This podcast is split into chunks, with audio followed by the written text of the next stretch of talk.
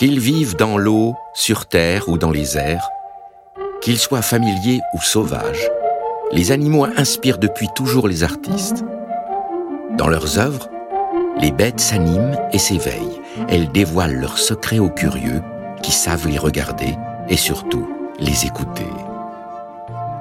Alors, tendons l'oreille et laissons s'ouvrir la porte du bestiaire imaginaire.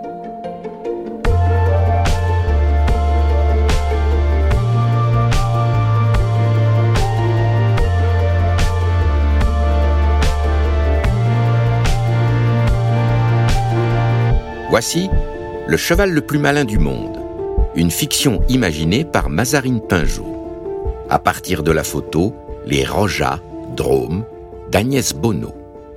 Le cheval le plus malin du monde.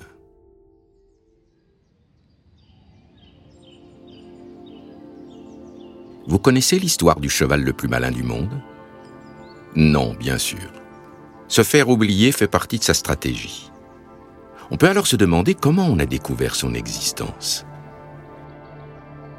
Il a fallu cette photo de paysage au cours d'une randonnée dans les montagnes d'Auvergne pour qu'un enfant pas plus grand que vous, le fils de Maria, la photographe, mette au jour l'histoire fabuleuse de Lapin, le cheval le plus malin.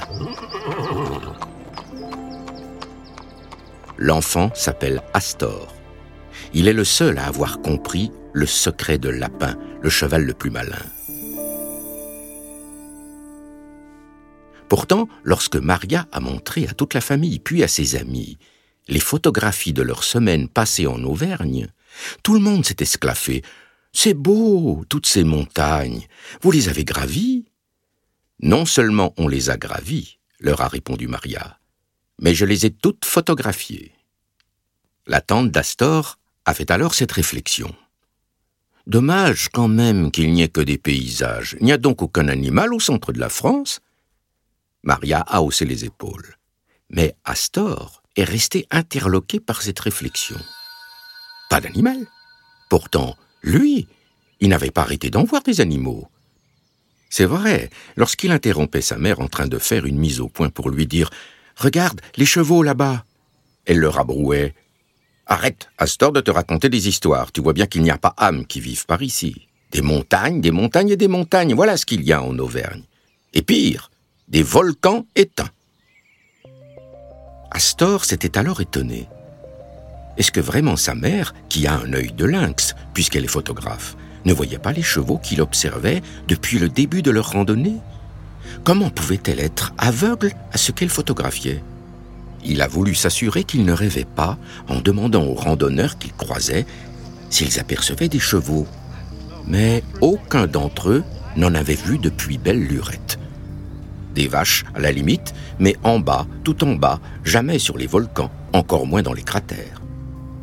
Astor s'est demandé s'il ne rêvait pas. Il attendait avec impatience que sa mère développe les photos pour vérifier qu'il n'avait pas imaginé tous ces chevaux. En observant les clichés, Astor s'est tout de même inquiété. Est-ce que vraiment personne ne voyait le cheval? Est-ce que vraiment tout le monde imaginait voir une montagne? Certes, jamais il n'avait vu la tête des chevaux. Certes, il n'avait aperçu que ces bouts de cou, ces lignes de dos. Certes, il n'avait croisé aucun regard ni caressé de museau. Les chevaux étaient bien plus malins. Ils se dissimulaient. Mais pourquoi donc? Astor se mit alors à lire frénétiquement les histoires d'Auvergne. Les contes et légendes, les rumeurs consignées. Tout cela se trouvait dans les sous-sols de la bibliothèque, aucune trace sur Internet. Il n'avait rien trouvé en inscrivant ces mots-clés dans le moteur de recherche. Son père était bibliothécaire, ça tombait bien. Lui qu'il ne voyait qu'un week-end sur deux, soudain, il passait des journées entières à ses côtés. Des journées silencieuses, mais des journées quand même. Il faillit se décourager, d'autant plus qu'il lisait assez lentement en suivant les lignes avec son index. Mais soudain, il tomba sur ça. En l'an 1000, les hommes voulurent esclavagiser les chevaux. Ils trouvaient qu'ils ne voyageaient pas assez vite avec leurs deux jambes. Quatre aurait été mieux. C'est alors qu'ils eurent l'idée de prendre en otage tous les chevaux sauvages qui pullulaient dans les volcans d'Auvergne. Armés de lassos et de flèches visant la croupe pour ne pas abîmer les pattes. Les hommes étaient de vrais stratèges. Ils se cachaient au fond des cratères de volcans, là où les animaux avaient l'habitude de boire, et les capturaient. Pauvres bêtes. Mais pas si bêtes que ça l'une d'elles décida d'arrêter ce carnage. Non à l'esclavage. Nous resterons libres. Pour cela, il faut être malin, car les hommes sont des êtres très intelligents. Nous ne serions pas contre faire des projets avec eux, mais d'égal à égal, en travaillant ensemble, pas en nous soumettant. L'un des chevaux, jeune et beau, avait observé depuis un moment ce petit manège. Il prit alors la parole lors de l'assemblée nocturne des rares chevaux restants. Les hommes sont malins, c'est vrai. Ils ont réussi à prendre la plupart d'entre nous. Mais nous vivions déjà là alors que les volcans crachaient du feu. Ils ont arrêté, les paresseux. Ils font la sieste depuis. Et tout le monde croit qu'ils sont morts. Faisons pareil.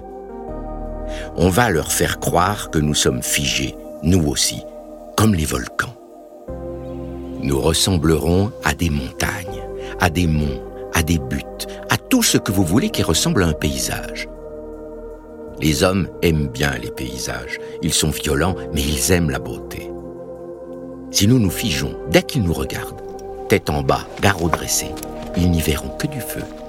Ce qui est une métaphore audacieuse, bien sûr, inventée pour titiller les volcans. Les autres chevaux furent impressionnés par l'idée, mais plus encore par la manière de parler du cheval, qui avait l'air d'avoir vraiment observé, vraiment réfléchi et vraiment élaboré une stratégie. Et comment t'appelles-tu, toi, le cheval malin Je m'appelle Lapin, répondit-il en riant. Les autres se regardèrent. Se moquerait-il d'eux? Mais non, il est si malin qu'il s'appelle Lapin. Si jamais les hommes découvraient le subterfuge, si jamais les chasseurs voyaient dans la montagne lointaine le dos d'un cheval, ne lui lanceraient-ils pas Qui es-tu, toi, cheval des volcans? Sais-tu que nous avons besoin de toi pour construire nos villes et faire du commerce? Le cheval répondrait alors Je m'appelle Lapin. Et que faire d'un lapin pour qui veut construire des villes et faire du commerce? Le tuer, peut-être, pour en faire une terrine. Mais aller chercher à le piéger, il s'est déjà figé, en colure baissée, garrot pointu, vous ne voyez qu'une colline, aucun lapin à l'horizon. Ainsi fut créée la légende du cheval lapin le plus malin du monde. Celui qui mit fin à la colonisation des chevaux en Auvergne. Depuis, ils ne vivent que la nuit, lorsqu'il n'y a plus personne pour prendre de photos. Bien sûr, il arrive que des enfants plus malins que le cheval lapin devinent leurs secrets. Pour Astor, ce ne fut pas difficile. Il l'avait vu, aucun doute. Personne n'aurait pu lui faire gober qu'il s'agissait d'une montagne. C'était bien un cheval. Un cheval malin, c'est sûr, mais un cheval quand même. Il fut si heureux d'en avoir confirmation dans les contes et légendes d'Auvergne. N'en dit rien à son père n'en dit rien à sa mère. Mais il laissa un petit carnet avec la photo dans la bibliothèque pour d'autres enfants qui, sait-on jamais, rencontreraient Lapin, le cheval le plus malin, ou sa longue descendance.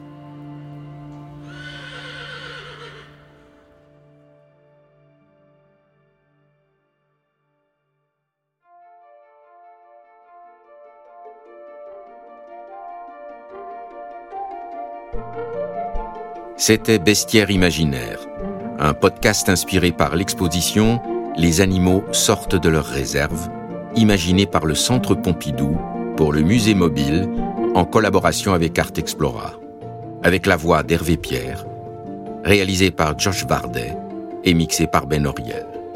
Une série pensée et coproduite par l'Acme Productions et Art Explora.